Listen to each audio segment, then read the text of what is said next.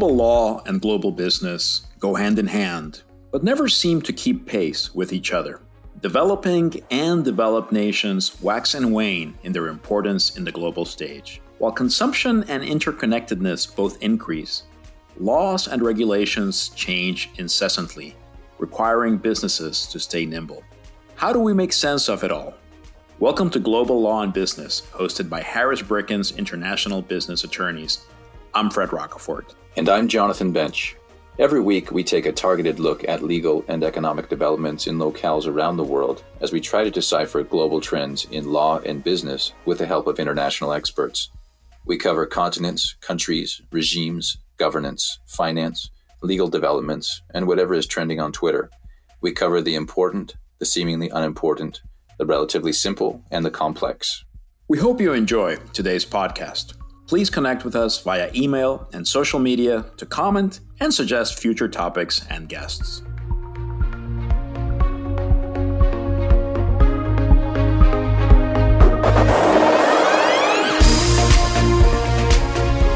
Today, we are joined by Douglas Brush, an information security executive with over 26 years of entrepreneurship and professional technology experience. He is a globally recognized expert in cybersecurity, incident response, digital forensics, and information governance. In addition to serving as a CISO and leading enterprise security assessments, Douglas has conducted hundreds of investigations involving hacking, data breaches, trade secret theft, employee malfeasance, and various other legal and compliance issues. He also serves as a federally court appointed special master and neutral expert in high profile litigation matters involving privacy, security, and e discovery. Currently, he is at Splunk, where he works with Fortune 500 organizations to improve their security operations and reduce business risk from cyber attacks. He is also the founder and host of Cybersecurity Interviews, a popular information security podcast. Doug, welcome to Harris Bricken's Global Law and Business. Thanks for being with us today. Thanks for having me. I appreciate it. Doug, let's get things started by having you tell us how you became an expert in cybersecurity and what is it that you like and dislike about the industry.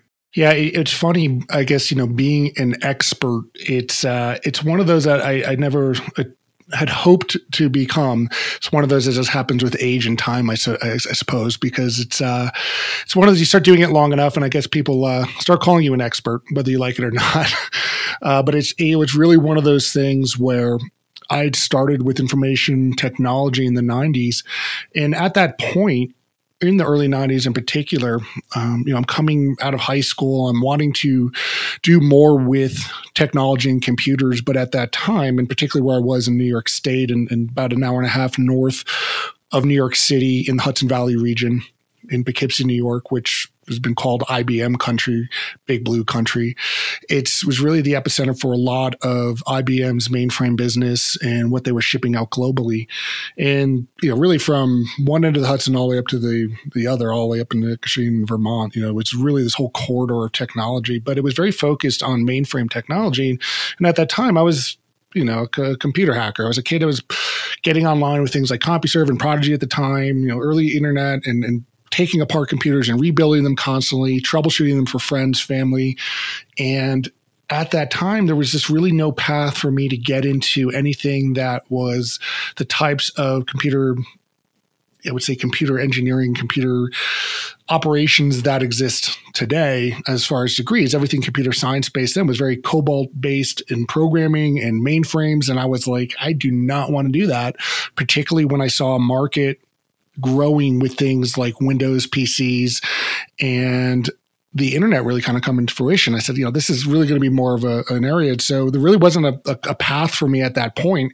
So I kind of hung out my shingle. I took a took a chance with some of the college savings I had and, and, started my own computer consulting firm serving individuals and small businesses in the Hudson Valley region doing networking and repairs and eventually that kind of led into a lot of things in the I would say over the course of about five years into the early 2000s of doing a lot of networking, network engineering.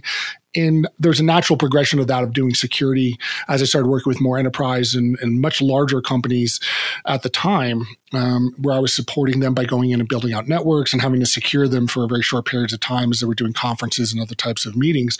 So I get, you know, it was kind of an inherent part of what I was doing. It was always really something that I found interesting. You know, when the computer uh, security part of it kind of came about. I was always, again, back in the 90s, early 2000s, always following the famous hackers that were out there, like the Kevin Mitnicks and, and these other folks that were at the time were evolving into this industry that was kind of on the other side of the law. You know, it really wasn't a something that was even formalized when people were doing some kind of the offensive testing and things and research.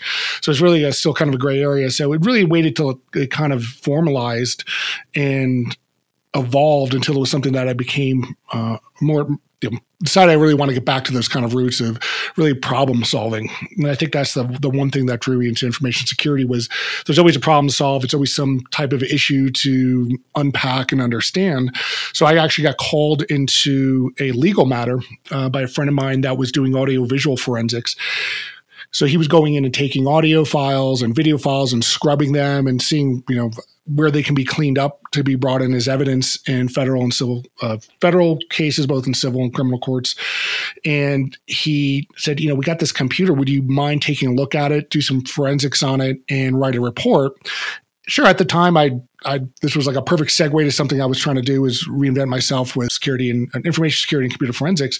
So I latched onto that and I did this whole report and investigation of this computer and how it was recording time for this particular set of events that was uh, a video recording. So it was a DVR system and how it was recording things. And it set a timeline that 16 other experts on both sides were kind of using to validate the series of events. And when I looked at it, I can see that the time recorded on it was incorrect and wrote this whole report and really fundamentally changed the course of that litigation and what other folks were interpreting it for their evidentiary kind of needs. And I was really passionate about it. I thought this is so cool and really wanted to make that a full time thing. So I started my own uh, company at that time, the Digital Forensic Group. And that was based in New York City, and I got more cases, and it really kind of grew, and and then evolved from doing more of the forensics that was supporting litigation to doing um, hacking investigations and other types of things that really kind of encompass the whole thing of, you know, we talk about information security and risk management. So the legal components, the compliance components, operational components, and really look, starting to look at things more holistically and got to work on a, number of interesting cases in, in the legal arena, a lot of things that were involved with data breaches and taking a lot of those lessons learned and building out security programs by seeing, you know, what kind of works and what doesn't when the proverbial crap hits the fan, whether it's a you know a litigation investigation or whether it's a, a, data breach. You know, there's some event that causes everybody to kind of scramble around and have to build a timeline. And so I took a lot of that those lessons learned and started bringing to more of the proactive side where I would go in and work with organizations to build out their security programs and even act as a CISO in a number of those organizations to kind of go guide their overall strategy. So you look at things strategically and tactically and how to build their programs, which kind of went through a couple iterations of companies doing that that were intrapreneur kind of operations and, and eventually got to talk to the folks at Splunk about a year ago and decided to come over here to kind of continue to do that in a much uh, you know much larger scale. It's interesting. You you mentioned a couple things that I I thought were fascinating. One is the parallels that I haven't ever considered between the uh, the cybersecurity world, where you have uh, you know former hackers coming out uh, of the woodwork and and now you know turning their skills to say legal ends. Uh, because Fred and I do quite a bit of cannabis work at our law firm, and so that's the realm that we play in as well, where we're still early on in the industry where a lot of the professionals, you know, even uh, executive level folks who are in uh, public companies have uh, a, a, bit of a checkered past, and so it, it's very interesting to to think about uh, the way uh, industry comes out of out of the shadows a bit to to gain more legitimacy as the and as the as the laws and regulations mature and create a space for them. Oh, definitely. You know, and that's been a really strong story arc, I think, of computer security because you know, particularly as the internet grew, it was one of those things where we unleashed it to the masses without I think fully appreciating the risk that it brought to businesses and individuals. It allowed people to communicate at unprecedented levels, but with that, there wasn't a really thought of you know what can go wrong. And so to test those theories, people have to kind of do them. They have to go through those exercises and those tabletops and actually stress the system a little bit. And there really wasn't a framework to do with that early on. And it, it, it created a lot of issues where people are like, well, if I guess I can do it and nobody else can understand it, this is research. And people are like, well, no, you're now breaking into systems that's beyond research. And it became a very kind of gray area. But a lot of those methodologies that people then took um, to say, hey, look, I'm not the bad guy doing this and intent and intent became the key but here's what i was able to do. You need to patch these holes in the systems to prevent these types of things from happening. And whether it's a computer system a process you know whether it's things like social engineering and training people how not to give out things when somebody calls them and asks them for a password stress testing those systems became incredibly important and now become part of what we do as regular you know almost there's it's funny to see things that when people say hey you know you need an annual pen test or an off offensive hacking exercise uh, conducted as part of a business agreement or part of a regulation, whereas you know 20 years ago it was unheard of, and people who did do that were the ones actually in fact getting arrested. That, of course, reminds me of all of my cyber-related incidents uh, have something to do with Hollywood, right? The the movie Sneakers was probably one of the first movies I ever saw with Robert Redford, and and they had both uh, you know cyber component to that to that movie as well as uh, you know kind of a, a, real breaking and entering uh, physical space scenario right? It just a lot of fun when i was i don't know how old i was when i saw it. I'm sure i was 10 years old or less when i saw that. Yeah that that movie uh, war games were, were, kind of very much uh, part of my my canon and history of, of, of seeing that kind of play out and that was always something i i wanted to do. So another question, uh, taking this to an international level, are information systems basically the same across the world, or are there significant differences in the way um, you know hacking, cybersecurity uh, protection mechanisms are in place in you know in China, in Africa, in in U.S., South America? You know, overall, there, I would say the systems themselves, there's a level of standards, um, but that's just the frame you know, kind of the framework. And if you say, okay, well, is a house the same in China as a house in the United States? Yes. But there might be different codes and regulations that go around to how that's built or how it's used.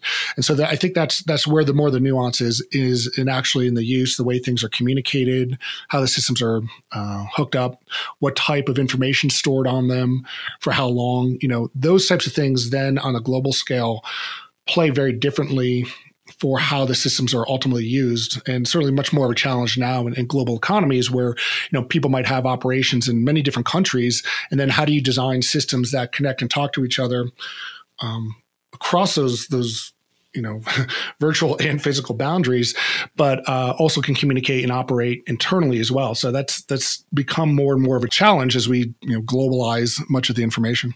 So let's talk about global legal frameworks then. Um, what are you aware of uh, in the world that is being used right now? You know, say a, a supranational level, national levels to address cybersecurity, because I think everyone who does business is concerned about. Uh, you know about their cybersecurity in, at one level or another, even if they're not, say, collecting uh, you know a lot of information that might make them subject to other uh, data security laws that we'll talk about in a bit. Yeah, I think a lot of it there, there, you know, there's some I would say uh, standards, let's say, you know, so you have things like ISO 27001 and 02, which is kind of the standards and implementation of particular frameworks that say, you know, here are the types of things that we look at or consider as part of a risk management framework that sets a, a, level that you can measure yourself to. And there's other ones that are less international, and certainly things like NIST 800, which is a U.S. based one that's that's not necessarily used outside of the United States. Um, and there's some other ones. So it, there's the ones that help set the standard. They're not, uh, you know, I would say they're they're not regulated in that sense where somebody in a compliance body is saying, "Hey, thou must have this type of um, framework in place.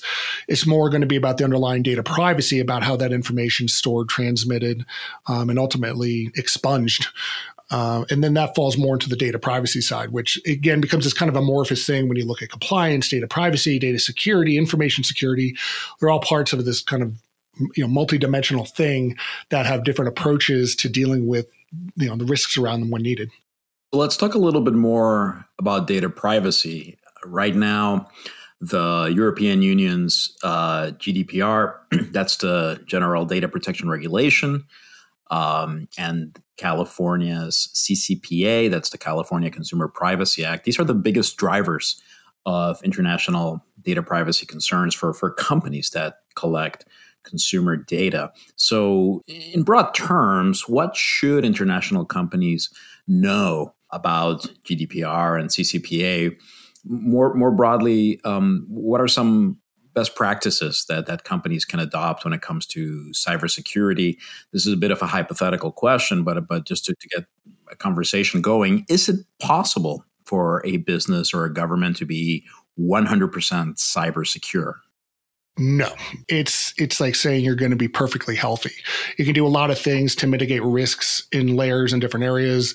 You know, I can eat healthy, I can exercise, I can sleep well, I can use my seatbelt when I drive my car, I can avoid dangerous situations. So there's a lot of risk mitigation I can put in my life in various different areas to hopefully extend my life as as as long as I can uh, for the things I can control. But there's obviously going to be things that I can't control, and that's that's going to happen in IT systems as well. So you can't be completely perfect. But I think what's important for organizations to do is to better understand and really what I you know, really how they make money. And that's one thing I ask when I go into organizations like what you know what keeps the lights on? You know, what are the key critical business functions that you know make money for you guys and how do you support that? And what are the underlying therefore information and technology systems that support that? And how is that staffed? And like kind of look at it from that perspective and then building out that kind of infrastructure map to say okay well here are the kind of keys to the castle as far as the critical systems and then finding out where the important data has to be. You know, what's the type of data that brings value and do that data taxonomy. Say this is something that, you know, we need for business and, you know, it's, it's such an important piece of what we do. However, does that data have any kind of compliance regulations around it? And it could be things like healthcare. It could be HIPAA regulations in the United States. It could be uh, marketing consumer data that could be affected by uh, CCPA. It could be you know a European data subject, which affected by GDPR. So it's then really kind of mapping out once you know what your infrastructure is going to look like and how this critical information is going to move around, what's that taxonomy and compliance regulations that fall around that, and then treat that with a level of uh, care and due diligence. Because ultimately, what you want to be able to do, you know, when you face regulation scrutiny and whether there has been a data security incident or whether there's just an inquiry and you're getting audited, you want to be able to show that you're doing what you can and what are the reasonable efforts that you're you're putting forth. You know, would somebody in a reasonable state of mind make the same type of efforts to protect this data and really understand what the risks are? And look at it in that frame that you can really say, okay, well, we have to treat this data a little differently. Maybe we have to put other types of technical safeguards around it. Maybe there's particular human resource training only for that data. We'll keep it on just that system and just that country and train the people that touch it around that regulation. And then if anybody comes and asks, we can say, look, we did all the things that we could to our best of our ability to protect the sensitivity of that information and make sure it's cordoned off. So really it's having to look at things in more bite sizes in specific areas as opposed to saying how are we going to make our entire organization perfectly secure? That's just not realistic. You really have to focus on the the most critical areas that carry the highest amount of risks and build safeguards around that particular sets of technology and information. So since you're involved in the legal framework to some degree what advice do you have for lawyers who are drafting contracts around these issues right? If if i uh, have a, i mean this is a very real scenario for a lot of us who do business transactions where we're you know, our clients contracting with someone who a company that's probably going to be dealing with their sensitive data. Um, you know what are kinds of terms that you've seen or been discussed you know maybe in the cases you've been involved in where where the issue hinged on well who's who really um, whose responsibility was it to take care of this risk? Who was supposed to mitigate that risk, or where do we? I, that's what I do all day long in my business contracts: is figure out where the risk lines are and push as much as I can to the other party than than my client. The amount of times I've spent dealing with unlimited liability caps in contracts, it's, it's scary.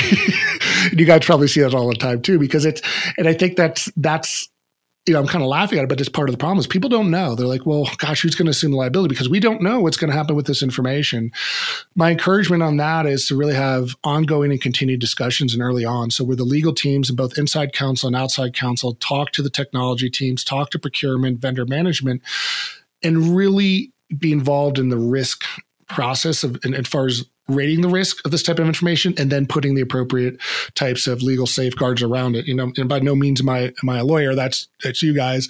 But you know, I definitely, like I said, I deal with a lot of these contracts, and it's really just talking about you know what's what's fair and reasonable um, in protecting that information, and then saying, well, look, if you're going to put some liability caps around the types of uh, deal that you're getting into with this data, then I want to know what, what are the appropriate safeguards that you're, you're using? Is there a compliance or risk management framework that you guys adhere to? And this is where you know, again, they're not silver bullets, these risk management frameworks like an ISO 27001 certification or SOC 2 certification, which is kind of different.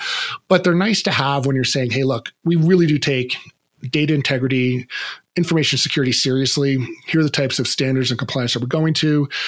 And then understanding what those mitigation steps are going to be if there is a potential leakage of that data um, and, and, what's the safeguards and really kind of build that into understanding in, in, in, the negotiation process of what's that data lifecycle how it's protected. That's the one thing i encourage attorneys to do. It's like i don't don't expect them to be the, the experts on these standards but ask the fair and reasonable questions. Say what are you doing to protect this data? And you know how are you going to respond if there is and when there is a breach? And i think that's the one other thing that i would say that i think a lot of folks assume. It's like it's not just protecting We, we all assume that, but it's if there is data exposure, how fast are you going to spin up a response and put out this fire? And, and, that's another thing to really kind of focus on because things are going to happen. Um, and what you don't want is having the FBI or some third party law enforcement agency saying, hey, we just found all your data on the internet. It came from a vendor. That's the last way you want to be notified. You want to be notified from that vendor. Say, hey, we just discovered there was a security incident. We got on it within 24 hours. Here's a story we can tell you. You know, the, the risks and the limits of liability hopefully should be understood at that point. But you really just have to understand what the response plan is like. And how effective is cyber insurance then in, in those scenarios, right? I mean, is it is it prohibitively expensive? Can you get a, a decent amount of coverage for a, a, data breach incident? You can, and and I you know I've worked heavily within that space for several several years, and probably with insurance carriers covered about probably about 500 different data security incidents. 30 to 40% of them were notifiable data breaches. And had those companies not had some type of risk transference in the form of cyber insurance, I, I would I can't even think of how many of those companies would even be in business now. I mean, it would have been devastating. The amount of costs for having just forensic providers kind of come in and do their work at several hundred dollars an hour, data breach counsel, um, time loss, reputational harm, all those things add up in cost of responding to a, a, a you know an incident and not having those things well laid out and at least planned for financially in in advance is going to be so be really painful. So a lot of organizations that engage with cyber insurance, you know, the nice thing that they get is a team. Um, so, you know, you have these panel providers that should there be something that happens, you call up your, um, you know, you, you, call up your insurance company and say, hey, look, you know, we, we think we have a security incident. Um, they say, hey, you know, call these data breach attorneys, get things under privilege right away, um, because that's another thing that you might that folks might miss when they're doing uh, data breach investigations or, or, data incident investigations is not having the appropriate outside counsel to cover things under privilege, so you can have you know kind of frank conversations about what's happening. Um, you know, you get this get that wrapped up with the appropriate legal counsel. You bring in the right forensic providers, and it just has this kind of playbook that already comes out when you use a a cyber carrier. Um, not having that, you know, you, would probably spend days, if not weeks, trying to just even get to the what we would do in the first couple hours. Should somebody say, "Hey, we know we're opening up a claim." Fascinating. So let's look at the international side of this again. I love uh, I love the concept of hackers in Russia and China you know, pounding on their keyboards, trying to breach everything in the world. I mean, it, it, intellectually, it's fun to think about. The reality is, it's scary, right? I mean, so when you're thinking about the global world of, you know, black hat, white hat hackers, um, you know, country of origin, training, goals for cyber hacking activities. I mean, how should we kind of make sense of all of uh, of all of the potential hackers that are out there, you know, domestic and foreign? Well, it's important to understand their motivations. Um, know to, and if we were talking about, you know, state-sponsored hackers, and whether those be APT groups or advanced persistent threats or other types of, um, you know, groups that are working there, it's you know, kind of really understanding their tactics, techniques, and procedures or TTPs. There's human behavior behind these actions, right? There's somebody that's behind those keyboards. They're usually trained within certain groups. They have certain you know, for lack of a better word, kind of poker tells. Like you, you know, once you see them operate a couple times, they fall into a cadence and a pattern that you can kind of recognize who they're from and um, how they're executing their their particular attacks. Added with that, understanding their motivation. So if I'm you know, broad based terms, a lot of the Russian and Eastern European groups um, I would say even defy that even further. So some of the Eastern European groups that are more focused on cyber crime going after things in a very different manner than when you would even the Russians that might be doing state-sponsored disinformation campaigns and finding information to then uh, potentially you know cloud an election. So those are just two different very motivations that are going through from similar types of teams and similar geographies, but doing things very differently and for different uh, means. Same things, you know, when you look at the state-sponsored um, attack groups out of China, they're looking for intellectual property. They're n- not necessarily interested in commit, committing uh, fraud. So their actions are going to be very different, and they might be very quiet and much harder to detect because they're trying to really blend in with, with information streams that are going around around exfiltrate information, intellectual property. It might not be huge data dumps. Um, so you you might there there can be a little bit harder to detect. Or again, you know, compared to like say an Eastern European hacker that might just be going in.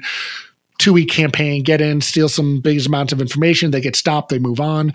If not, they launch a ransomware attack, demand $1.2 million in Bitcoin, and move on. So it's understanding those cadences, the way that they, they move become important outside of that, the attributions, you know, what that means is, is, is difficult. Um, you know, there's there's still a lot of gray area in, in, the community of people saying, well, does it really matter? And some it does, some it doesn't, because it really hasn't been a strong enforcement action against these groups. You know, recently we saw where, you know, DOJ indicted some of the, you know, Russian state sponsored groups. That comes with a mixed bag of information. Yes, those people can be captured and extradited should they leave Russia to kind of constrains them a little bit. However, as a retaliatory tactic from that is we're not immune to you know our own actions as well. Um, you know, we have the NSA has their own attack groups that are going out and doing information gathering and more of an OSINT type of activity, but those folks are known within all the communities as well, and some of those folks have been outed. So, you know, when we start indicting people and threatening to arrest them, the reaction might be, well, okay, we're going to start naming people within the NSA that we know who they are, and you know, putting their name out there. So, it kind of comes with a, a double-edged sword once we start getting to attribution and retaliation. So, uh, from just kind of a general community security standpoint, should we be worried about hackers taking down public infrastructure or making you know air traffic control uh, unsafe? Is that more of a uh, something that would come to play in a war, you know, cold or hot war scenario, uh, as opposed to just kind of day to day stuff that we'll have to deal with? Well, again, it comes down to that that motivation. And there, there's definitely, I would say, there's enough of a concern from certain groups that would want to do more of a, let's say, a, a you know, a terrorist, let's say, activity of taking down a power grid or nuclear power plant, making things go awry, you know, you might see those out of you know your typical terrorist groups that that might have done more of kinetic types of things of street side bombings, IEDs, things like that. You know, they might say, okay, well, if we can weaponize some of our actions in the cyberspace, you know, in the cyber theory, can we attack and do those? So that, would be more of the concern. Now, there's typically been a gap there where the capabilities and the intent of those individuals were separated they're narrowing which concerns me is that you now have groups you have more of these attack hits and more knowledge about how to attack these types of infrastructure publicly available. So where these groups might spin up a campaign and go after that. I would say it's less likely from your more Cold War state sponsored actors from China or Russia because look, they need our computers on. They start turning off our computers. They're in those systems for months, if not years. They're not going to want to lose the power to that. So it might not be a very strong motivation for them to do that. And you know, outside of that, what does it really get them? You know, they take down a power system, they do damage to a regional area of the United States, disrupt things, you know, our actions might be kinetic. We might come back at them and there could be sanctions or could be, you know, physical war. I mean, so it's, they might not want to kick that hornet's nest. So it's, there is a, a little bit of, uh, you know, you know, kind of careful. I would say careful. I'm air quoting that where you can't see, but you know, where each side's being a little bit careful about how, the, how far they want to step over those boundaries, uh, just because of the retaliation. Doug, the other day I was listening to a podcast that among other things, touched upon deep fakes, you know, the um, fake audio, fake images. And I was quite surprised to hear about the, the levels of sophistication that have been reached in terms of, of being able to, to generate um, this kind of, of, of, material. And there is obviously a, a connection there to, to, to cybersecurity. Obviously, if, if, if you as a as a as a producer of, of, of these fakes can can get access to real uh, audio samples or images. It uh, presumably helps you with with the, the generation of the of the deep fakes. But um, I, I, bring this up to to ask you about issues that are, or, or I should say, new issues or, or, or novel issues that are keeping cybersecurity professionals such as yourself awake uh, at night. Obviously, there's some of the things that that that keep you awake are are things that have been around for for a long time. But in terms of emerging threats, um, could could you tell us about some of the newer challenges that you are facing? Yeah, and in general, I mean that's always going to be a problem. Technology evolves and, and changes, and with that becomes and I would say, I'm going to even step that back a little bit, even say not only is the technology change, but this use uses change. You know, people might use the technology different. So you kind of combine those factors, and all of a sudden, um, new vulnerabilities open up, new risks come out, and possibly new attack vectors. So there's always that risk with old technology and new technology being used in different ways to kind of ex- exploit and manipulate systems for some kind of gain. And definitely things like deepfakes have some concern. I still think they're a little bit kind of cutting edge and where we're going to probably see them being used more often is in disinformation campaigns. So where you're going to have maybe state sponsored activities against uh, a country where they're trying to upset an election or change kind of behaviors of individuals. You know, that will probably be where we'll see more of that. Um, you know, there could be other ways I can think of using it as an attack vector. However, I can also think of easier ways to do the same things as far as impersonating things to kind of gain that level of confidence in social engineering. Um, that's kind of where I was thinking with that. But I don't know if it'd be as effective. But in general, you know, it's it's the times change as well. And we've now seen things like cloud technology, which has been there now for numbers, you know, number of years. But we're seeing obviously a greater adoption, I would say, in the last year with things like COVID going on, where there's a greater shift. So all of a sudden, it's like where, you know, we've been in cybersecurity, we just want to say, hey, come on, let's measure twice, cut once, let's plan things out. Often, what happens in these kind of planning and adoption and implementation of these different technologies, um, it happens under the gun. And that's where I think we've seen right now with COVID is all of a sudden we're, yeah, we've been saying for years, you guys are going to have to make a cloud play. You're going to have to move things into these different types of infrastructures, put around the appropriate controls give yourself plenty of time to plan. And all of a sudden, companies like, oh, we have to do it. It's the middle of March. All of our offices are shut down. We're doing this massive shift. And then they're trying to do a technology change, a behavior change, and then wrap security around it all at the same time. And those are the types of things that worry me. And I quite frankly think we don't know all the repercussions of that yet. It's still too early. Um, and as people then shift to going back in the offices, what's that going to mean? Is that going to then introduce new threats? Um, because the, the, the behaviors and, and, work patterns are going to change. So it's it's that's those types of things that, that worry me the most. Is like how do we continue to think about these upcoming changes in the way people interact with the technology as well as the underlying tech itself? Doug, it's been fascinating to have you on the podcast. Uh, we appreciate you bringing your your viewpoint, certainly your gravitas with your long running podcast history. Uh, we really appreciate that. And uh, we look forward to ho- hopefully catching up with you again at some point in the future to discuss more of these issues. Um, we we like to close our podcast by asking our guests for some recommendations on how we can get smarter and our audience can learn more, uh, either within the cybersecurity realm or, or, outside. So, anything that you've read or listened to or watched lately that, that you would recommend, uh, we'd love to hear your your recommendations. Yeah, I would say overall, I'm kind of going back to the COVID thing that we're all dealing with. Right now, a lot of organizations that have put on conferences that used to be, you know, you would go and attend, have put a lot of this information out there now free. Um, so whether it's something that, you know, we talked about things in the cyber insurance space and a number of those conferences um, have gone online and become much more accessible. Definitely pick up those things. And NetDiligence has been a great kind of set of ongoing talk tracks and community community engagement within cyber and legal. Um, Advisen in the same way. You know, the, those are two organizations I work pretty heavily with within the uh, cyber insurance and legal community. So for listeners out there that fall into that, definitely check both those those groups out, and they've done quite a bit now online, but also different things. Um, you know, like Splunk, we just had our .conf 20 this week, and it was all online and it was all free. A number of organizations do that too. It's just a ton of free content out there now, and it's could probably be a little bit more of a fire hose than most people want, but definitely look at what's out there as far as these free conferences that are going online. Um, that again, you would have normally had to pay thousands of dollars to get to, thousands of dollars to get in the door. You can now do at home. Do not lose that um, that, that advantage now of this type of information sharing. Definitely get out there and, and, look at those types of conferences that have now shifted to being virtual and, and gather, gather that information. Great, thank you. And Fred, what do you have for us this week? I have two recommendations today. The first one is that podcast to which I alluded a little bit earlier.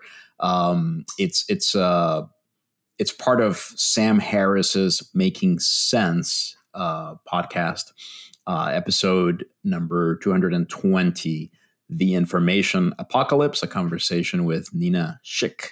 Um, and they, they talk about a whole bunch of things, but the, the they lead with the the deep fakes. Uh, so that was very interesting. And on a related note, um, second article, or sorry, second recommendation is an article from GQ, um, the mystery of the immaculate concussion, and it if you've been following the um, the story of the mystery attacks on American diplomats in, in Cuba and other places, and in fact, in, in, during one of our recent podcasts, I think Jonathan, you you brought that up um, tangentially.